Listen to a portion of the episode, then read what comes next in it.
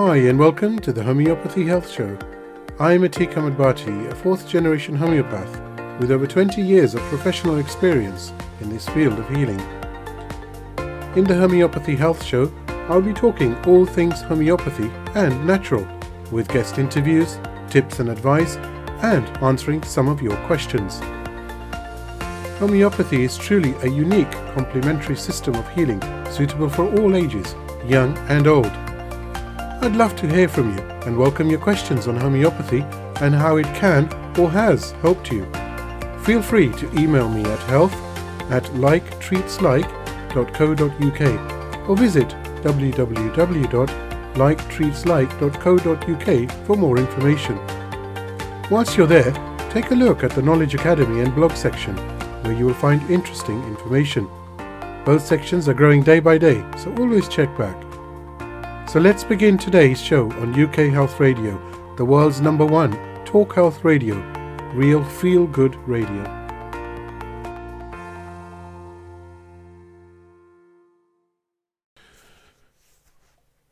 Hello, and welcome to another episode of the Homeopathy Health Podcast here on UK Health Radio. So I hope and pray you are well, and indeed hope and pray it continues to be that way.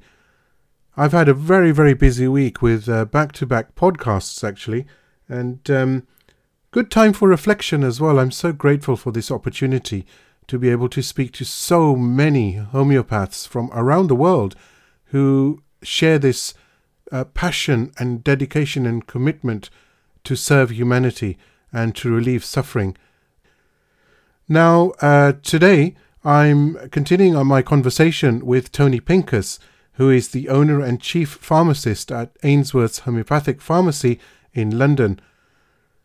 Last week, Tony introduced himself, and we were talking about a great many things to do with healing, homeopathy, and really his journey to homeopathy and actually working at Ainsworth's Pharmacy. And uh, we continue that conversation this week. So, this is part two of my podcast with Tony Pinkus of Ainsworth's Pharmacy. Absolutely. And it's also um, books inspire, of course, no doubt about that, absolutely. But as far as homeopathy is concerned, until you've witnessed it, until you've seen it work on yourself or a loved one or a friend of a friend, you know, that's that's the game changer, isn't it? That's totally a unique experience to you, um, to an individual, and uh, you know that's the one that gets lasting results. Um, because it totally changes your your whatever you've read you know it once you've seen something in practice you think oh wow you know this is really something.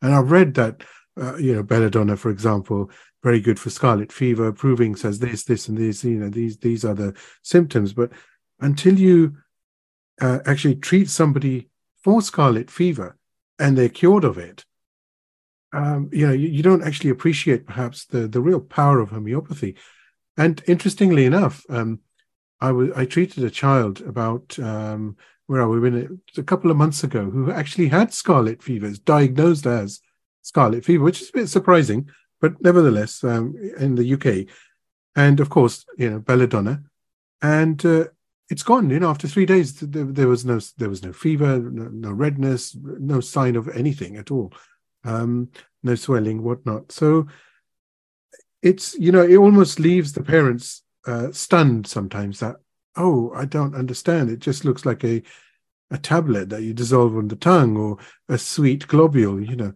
How what's in there?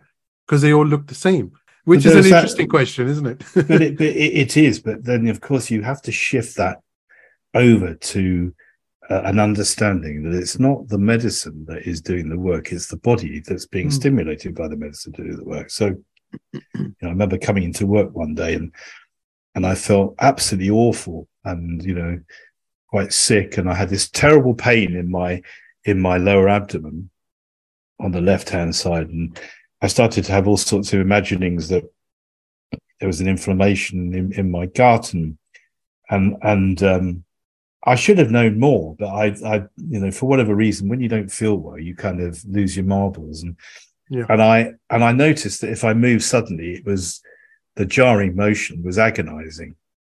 And there was a friend of mine who was a homeopathic doctor around the corner, and I rang him up and said, Can you see me? And he said, Okay, step on the couch. And he examined me and he prodded me and he said, Oh, you've got an inflammation of the sigmoid flexure. And, you know, the specific remedy is scrophularia nodosa. But meanwhile, here's a dose of belladonna 10M. And he came round from his desk and and he um, he got hold of the belladonna 10M. And now I was feeling a the pain felt like a small marble of burning heat in my gut. It was a burning pain and it was very painful. And if I moved suddenly, it magnified it. And the rest of my body was was a bit chilly and I felt slightly nauseous. And he put a cap full of granules of belladonna 10M onto my tongue. And he went back and he sat behind his desk and he just looked at me. And within 30 seconds, I felt what I can only describe as something out of Star Trek. You know, the you know when it goes warp factor five. Hmm. It was this this ball, this burning ball that was in my gut suddenly went like this, and it exploded. But the heat from that ball generated just spread all over my body as a uniform heat, and I started to sweat and tug at my collar. And he looked at me and grinned, you know, and the pain had gone. Now, as a pharmacist, I can tell you that there isn't a drug on the market that could have done that. Not an antibiotic, not an opiate, nothing. Hmm. Because um, I didn't, I didn't try to palliate. I didn't try to suppress the pain. Um, the, you know, what happened was that that was a process that was initiated by the remedy, and was was experienced in in in me. And and the remedy can do whatever the body is capable of doing. You know if the body is capable of of activating its immune system or the body is capable of responding in in in, a, in an anti-inflammatory way that's what it will do.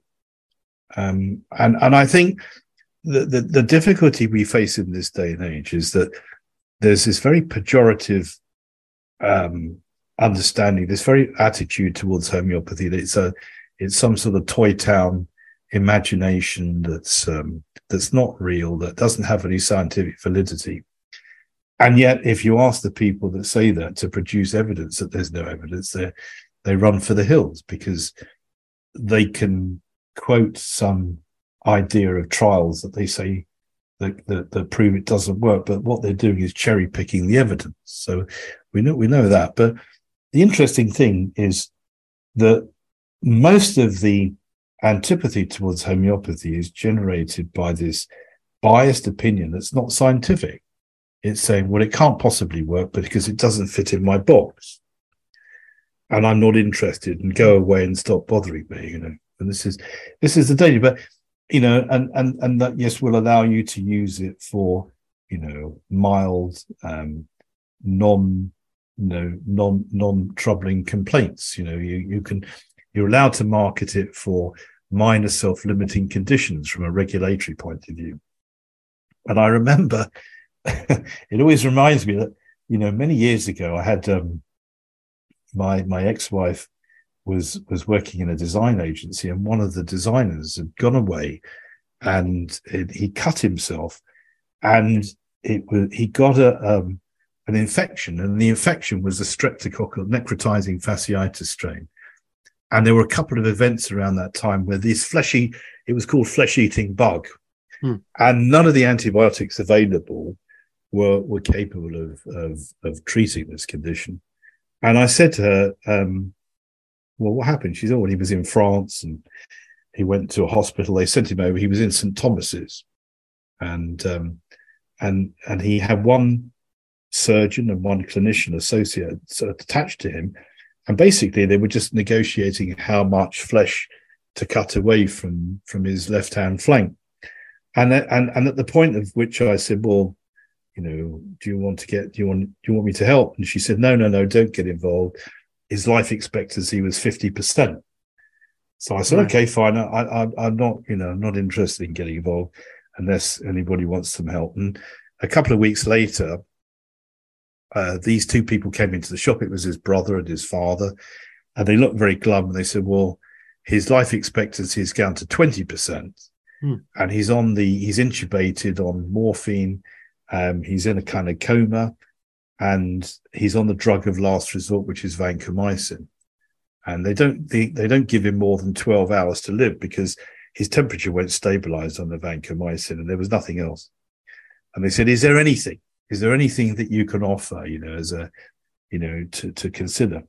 So I said, okay. And, that, and we had a potency of the strep necrotizing fasciitis, and we had some pyrogen and some arsenic and my so I mixed these together. I said, look, here's some liquid, go and moisten his his tongue with that and see what happens. I'm not making any promises, but it's at least something you can do rather hmm. than standing in my shop picking glum.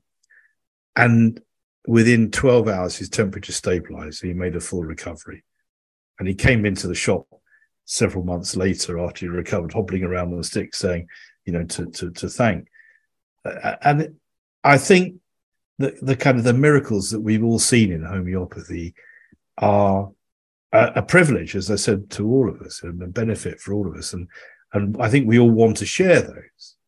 And I think the important thing is that we need to understand that that there's only a certain community of people who are ready to to understand that, to appreciate it, and that that shouldn't in any way deter us from our enthusiasm. Absolutely, that's actually a very, very pertinent point that you've made there, and uh, it's such a, it's such a, a, re- a truly rewarding opportunity for any homeopath to be in a position to be able to help and serve humanity, because ultimately that's what it is um, serving humanity. It could be one person a week, it could be 20 people a day, it could be 50. You know, I know some doctors are treating 100, 150 people uh, a day, which is mind boggling, of course, but uh, that's their commitment. And, you know, they, they're very, very good at it with very good results. And it's so incredible, isn't it? It's, it's like uh, the best feeling is to be able to wake up and think, yeah, do you know what? I've, I've, I've got a good, it's not a job, is it? It's a service you know, um, I, blessed to be in this, um, excuse me, in, the, in this service as such. I wanted to ask you about uh, your interest in the Bach flower remedies um, and how they've been helping. I know we were talking just before the podcast about uh, your experiences with now using Bach flower remedies uh, as a very important tool alongside conventional homeopathic remedies. So please do share your interest there and and your insight and experiences of that. Thank you. Yeah, I think for um, the longest time, I had this. Um, I think most homeopaths have a kind of snobbish attitude towards Bach flower remedies. They think oh, there's only 38 of them and they don't make a lot of sense, and the groups don't make a lot of sense, and um, how can they be taken seriously? And and should we be able to use those alongside homeopathic mm. remedies? And won't they won't they won't they queer the pitch? And and I um, and I struggled with these for a long period of time. And back in '97, um, I had some fairly serious practitioners come to me and said, "Can you please make the Bach flower remedies?" And I said, "Well, why?" And there's other people making them.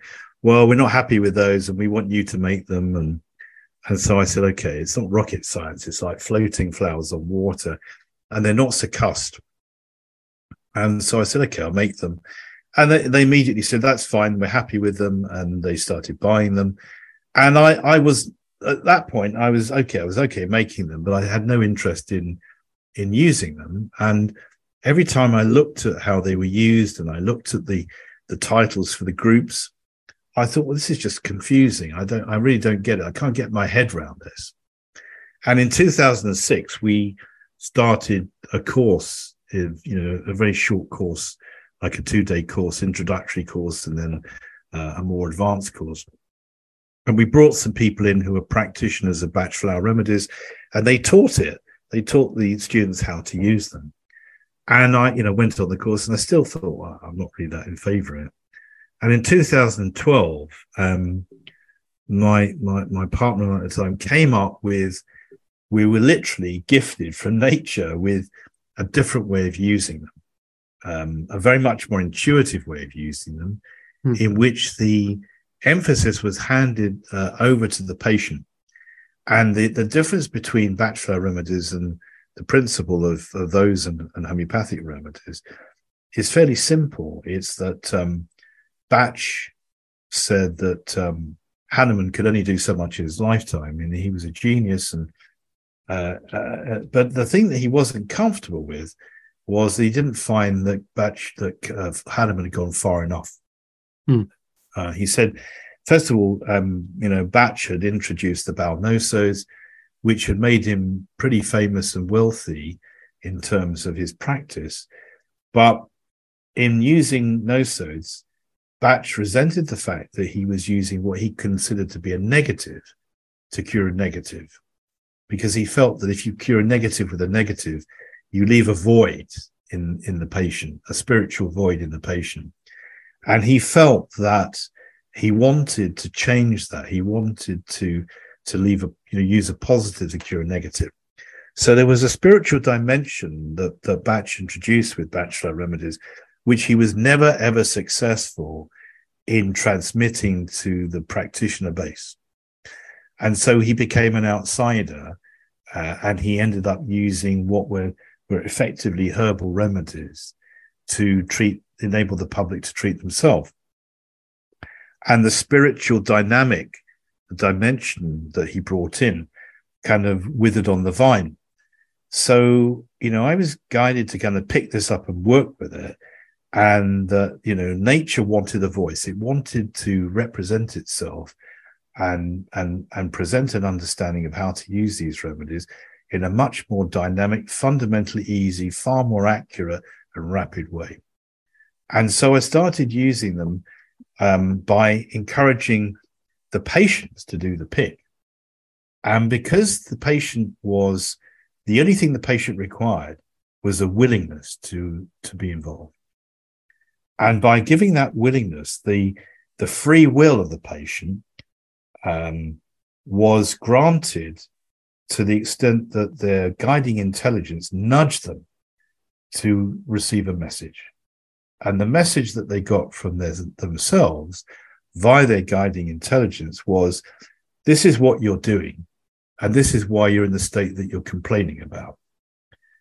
And the delivery wasn't done through their mind, it was done through feeling. Because mm. the delivery with Bach flower remedies is very instantaneous. It it doesn't take a long time because as soon as the patient takes the remedy, by taking these remedies, the effect is instantaneous. Within 30 seconds, I was seeing patients registering a response to the remedies doing it this way around. And then it became a question of, well, if you're giving yourself a message, and this is something fundamental that you need to understand, are you aware of what it is that you're trying to show yourself? And if not, I will assist you by decoding the meaning of each of these remedies, hmm. because what they present is a is a is a string of cause and effect. And so, what we do now at, at Ainsworth all day long is people are coming in and and and they're they're they're they're using the the the, the Bach remedy kit that we make, and they're choosing the remedies, and then they're having this revelation, um, and and frequently they're they're having an epiphany, and as I mentioned to you, the interesting thing is that is that the revelation can end in an epiphany where the patient suddenly recognizes what it is they're doing. You know, they're kind of reliving various traumatic issues in their life, or they're leaving reliving the events that led them to your door. And they suddenly recognize, hang on a minute, why am I doing that?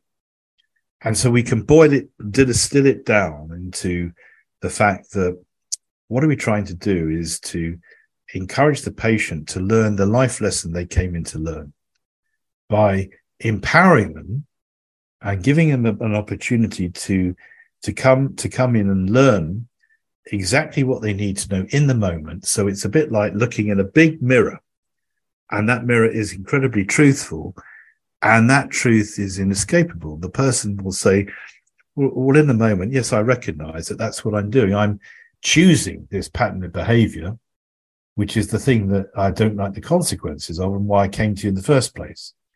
And they certainly recognize that by taking the remedy, it's almost like doing the tarot. You know, when you go to a tarot reader, they, mm. they say, well, this is what's going on with you. You pick the three cards. Um, but with tarot, uh, there, there is the presentation of the problem without a resolution. It's like that Jack Nicholson film, As Good as It Gets, where he goes mm. to the psychiatrist and, and the guy says, Well, this is what's going on. He says, I'm drowning and you're describing the water. You know, so so, so this this is this is but this is different because apart from the obvious where it's showing you what's going on and why, it unpins, it unplugs the uh, the energy to the to the resistance pattern. And so what happens is when the person tries to use that resistance, they get a very sudden headache or a heaviness or or or or, or a signifier that says to you, it's not available to you anymore. And and so they they they, they give up. They give up trying to use it. And as soon as they start to give up and they start to acknowledge and to accept the choice that they're making, they suddenly realize that they're that they're, they're empowered to make a different choice and this is extraordinary because it happens really really quickly and the person suddenly recognizes the choices that they're making that led them to the position that they're in. And so we see that those choices are basically their life lessons that have visited them in terms of symptoms. Um, and and then the symptoms might vanish immediately because the way that Bach was working wasn't f- like um, so much with homeopathy where we're focusing on the the symptoms and trying to remove them, but with we're focusing on the attitude of the patient towards the symptoms. And once we deal with their attitude and remove the the blocks that they have towards dealing with the issue of the symptoms, um, rather than saying it's not fair, these things shouldn't be visited on me, so I can learn from them. Um, because at that point, you'll you'll create a drama on top of the the lesson. Now, when you when you remove the drama and you just say, "Okay, it's I get it. I'm supposed to have this lesson. There's something to learn from it." You recognize that the only way you learn your lessons is by going through the experience of learning the lesson. You can't Hmm. learn the lesson by ducking the lesson. Uh, and so this is fundamental. Now, why is that important? Well, because if you've had cases in homeopathy where, you know, you had somebody coming to you over and over again for years and you're not really making any progress, using this particular method, I call it the ABC method, um, certainly, you know, with our remedies, which are made in a very balanced way uh, to enable people to to come to terms with that lesson, it literally opens the case. Because it it's not a process of just you asking questions and then or the patient divulging what they wish to divulge mm. because that one of the disadvantages of the traditional process of, of of consultation is that you're taking on face value what the patient is saying now suppose they're lying to you suppose they're trying to collude with you so they can carry on doing the same thing. They want to come to you so they can carry on eating the sweets and not have the fillings. um, you know, th- th- there is that element to therapy. Yes. There is that there is that that desire for you know you to collude with them so that they can remove the consequences of their crisis without changing who they're being. And, and so that's why I find that blending these together isn't contradictory, it's actually constructive. So, uh, as far as applicability is concerned, I mean, I, as you were as you were talking about this, uh, it's very all very fascinating as well. It's a very powerful tool, it seems, for self realization, self acceptance, coming to terms with where you are at that moment in time. But from there, is it very much? I know you've just explained, but would you say it's more related to chronic conditions, or can it be used? across the board as such. Um, nowadays, the myriad of emotional imbalances, mental health conditions. This surely this is a very powerful, powerful tool.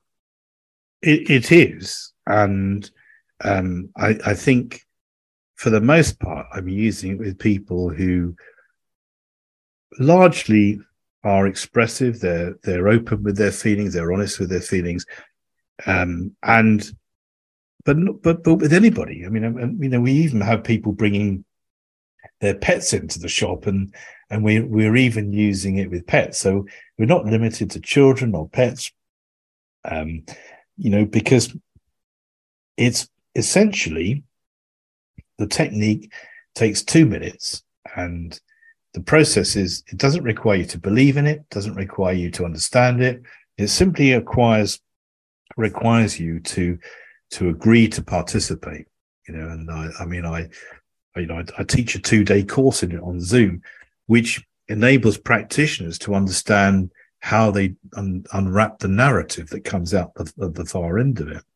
Because it's very much a process of interacting with the patient in which where, whereby you can feel the changes going on in them and they can you know we're, we're, we're having a different dialogue. It's more of a feeling dialogue which is being recognized on both ends mm-hmm. and that's fascinating because when i'm teaching classes of this in japan or bulgaria or turkey where the people don't speak english that's not a block to communication. You know you can look at somebody and you can feel the energy shift very suddenly and you kind of look at each other and you both know. And then it can be it can be translated in in, in any language you like. But the feeling um, has the truth associated with it and it's it's a very rapid form of communication and the beauty of that is that um, what has come out of that is that is an understanding of the way that Bach flower, flower remedies are working in the groups. The groups are essentially blocks in the chakras. They're, they're simply blocks where the person has become oversensitive or under or over overreactive in mm-hmm. certain of the centers and and these then lead to pathological changes if the issue isn't isn't resolved enough so in the throat chakra for example you know if the person is ducking out of the moment and they're not present in the present moment they're not present in the moment of creation and therefore they're making choices which they're not even aware of or not responsible for. And then if you keep going on and on and on in that direction, that leads to all sorts of problems in the throat. You have a cough, a sore throat, and eventually you have thyroid problems. And, mm. and, and the interesting thing is that the remedies start resolving these very, very rapidly. So the, the changes that I see, you know, the pathological changes you see even with physical conditions, with the with just the Bach flower remedies, happen very very rapidly, um, and you can use you know homeopathic remedies alongside that, and there's a perfect marriage between the two. Anyone listening who's interested in the courses, do they just go onto the website and uh, register? Yeah, I mean we have a you know I do courses in this on um, on Zoom and frequently we have people rocking up from Australia to to America, and you know, sitting there watching people using matchsticks to keep their eyes open at four o'clock in the morning or two o'clock in the morning. But but I'm but I'm teaching this around you know on Zoom around the world, and and and there is no cultural problem. You know, I mean, whether I'm teaching in Japan or Australia or Bulgaria or Turkey, there the the the um the, the English, you know, the Bach flower remedies, the original flower essences, are are are just a wonderful series of remedies which, um, like homeopathic remedies, they they teach you so much, and you can see how you're not trying to fit the patient to the remedy, but you're fitting the pa- the remedy to the patient, and and this is wonderful training for for homeopaths because you know it's you know how how how you know young homeopaths are constantly getting flummoxed by lots of remedies and they don't know which one to give and you open the book and you think well that one was fit and then you try to fit it to the patient whereas mm. in the case of um, this method it's very much a question of understanding the nuances of the remedy by seeing how a remedy picture is manifest in the patient um, and and you, and you, you see oh yes i now i understand it how I, I tweak my understanding, not not tweaking the, the remedy to fit the patient. Fascinating. Tony, I wanted to talk to you about your royal connection. You are honored to be the grantee of actually three royal warrants uh, of appointment from two, rather, the late uh, Queen Mother, uh, the late and greatly missed Her Majesty the Queen, Queen Elizabeth II, and now King Charles III. And I also know that you are consulted on matters concerning homeopathic remedies by the royal family. So do do share about that, and and uh, it's uh, such a nice uh, honor that you have anyhows, and uh, what it's like.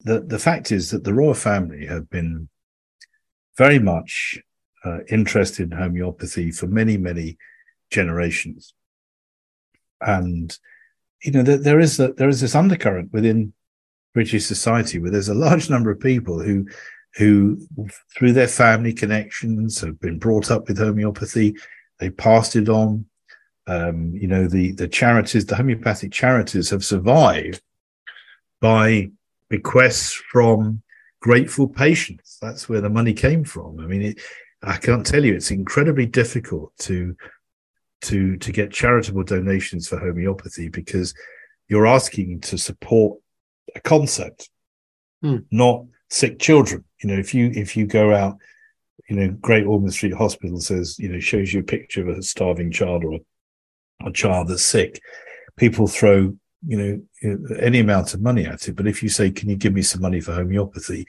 that isn't a, a sexy uh, charitable charitable support, and so the support comes on the back end where you know people are grateful for the benefit that they receive.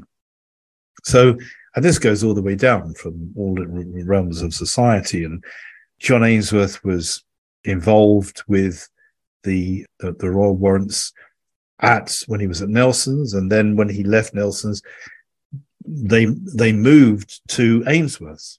Um, and you know, and they, the reason they went there is that Marjorie Blackie, who was the Queen's homeopathic physician at the time, was very trusting of John and, and wanted to bring her prescriptions to him.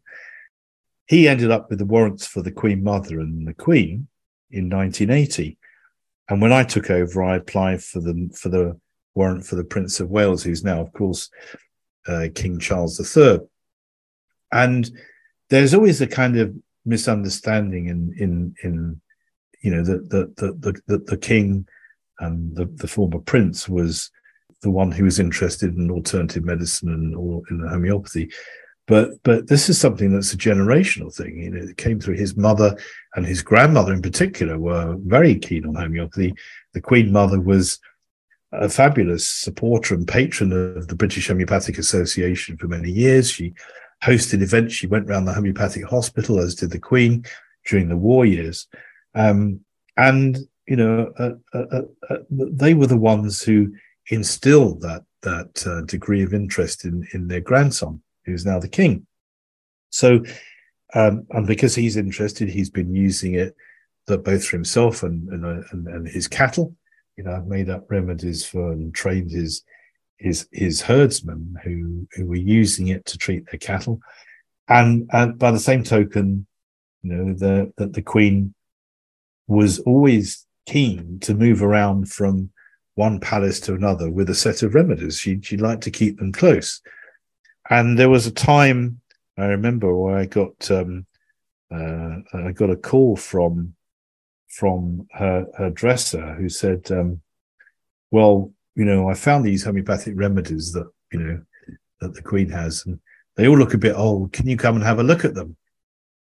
So I said, "Okay." So so I got a put on a suit and went up to the palace and uh, and this is before they they tarted up the palace, and there were threadbare carpets, and it looked a bit bit sparse. And I was invited into the royal apartments, and I'm waiting outside in in the corridor with policemen at both ends.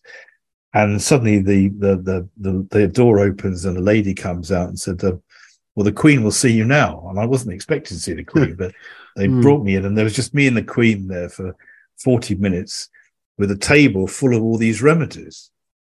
And I looked at them and I thought, well, these are really old and nobody's looked at these for donkey's years. And they were handwritten notes to her father, you know, King George, um, saying from Sir John Weir and Marjorie Blackie saying, well, if you have a problem, take this and this and this. And I looked at them. I said, well, you know, these are a bit old. I think, you know, I, I'm really sorry, but I think we're going to have to replace all of them. And she looked at me and there was this kind of stare. And then she said, Oh, she said, that sounds as though it's going to be terribly expensive.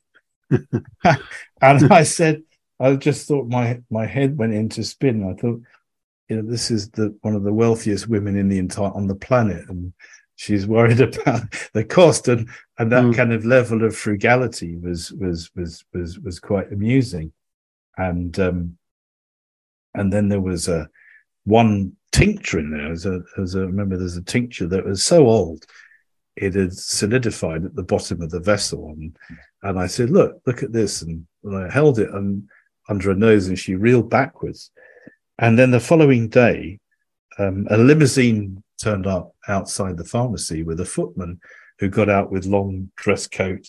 And he walked into the pharmacy with with a hand blown one millimeter vial of the same tincture that I'd held under her nose and said that he'd come from the Queen Mother. Hmm. And would I replace this this vial of one one mil of, of of tincture? And I had this impression of the the mother and daughter talking to each other over the phone, saying, "Oh, you mother, you must go and check that remedy and and and, and, see if you can replace it."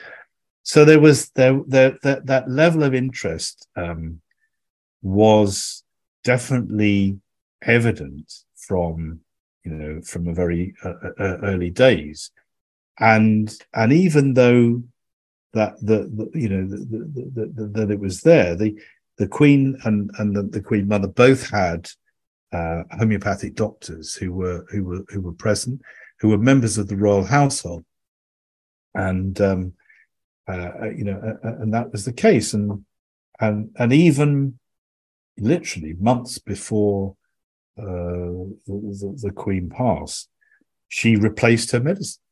You know, she hmm. replaced mm. her medicine, and and I was I was informed that although she didn't use them much, she loved the comfort they gave her carrying them around from one palace to another because the you have to understand that even in this day and age you have a number of different palaces and there's still that rather medieval approach of of a train going from one palace to another carrying everything that's necessary from one to another and she took great comfort in in in having those remedies to her side and i think the prince now the king um, you know, is is familiar and comfortable using, you know, what's been handed down to him.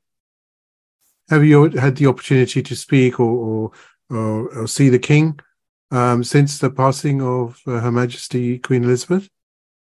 Um, I saw the the Prince of Wales um, as part of a group of CAM therapies that um, uh, you know, because he's he's he's always been ahead of his time. You see the Prince's Trust, you know, which was which was ridiculed when he when he brought it out, but look at it now; it's actually firmly accepted, and it's looked mm. at as a magnificent organization. And there's lots of things that he's come out with, which uh, initially were deeply unpopular with people who were who were sort of taking a snipe at him. But he is still passionate about complementary and alternative medicine and homeopathy in particular. Um, and uh, I think in the um, in in the years to come, we'll see how hopefully he's he's taking a lead in that. I know um, in the in the in, in about 2010, I I you know just after 2010, he asked me to write a report on what was going on in Cuba. And um, I'm not sure how much people know about this, but I remember being at my desk in the pharmacy and getting a call from the British consulate in Havana saying, Would I like to attend and present at a conference on homeoprophylaxis in Havana? Mm. And I thought it was a wind up. I thought, What's, what's going on? I didn't even know there was any homeopathy in Cuba. Mm. And I said, Well, who's hosting this? And she said, Oh, it's the state vaccine company.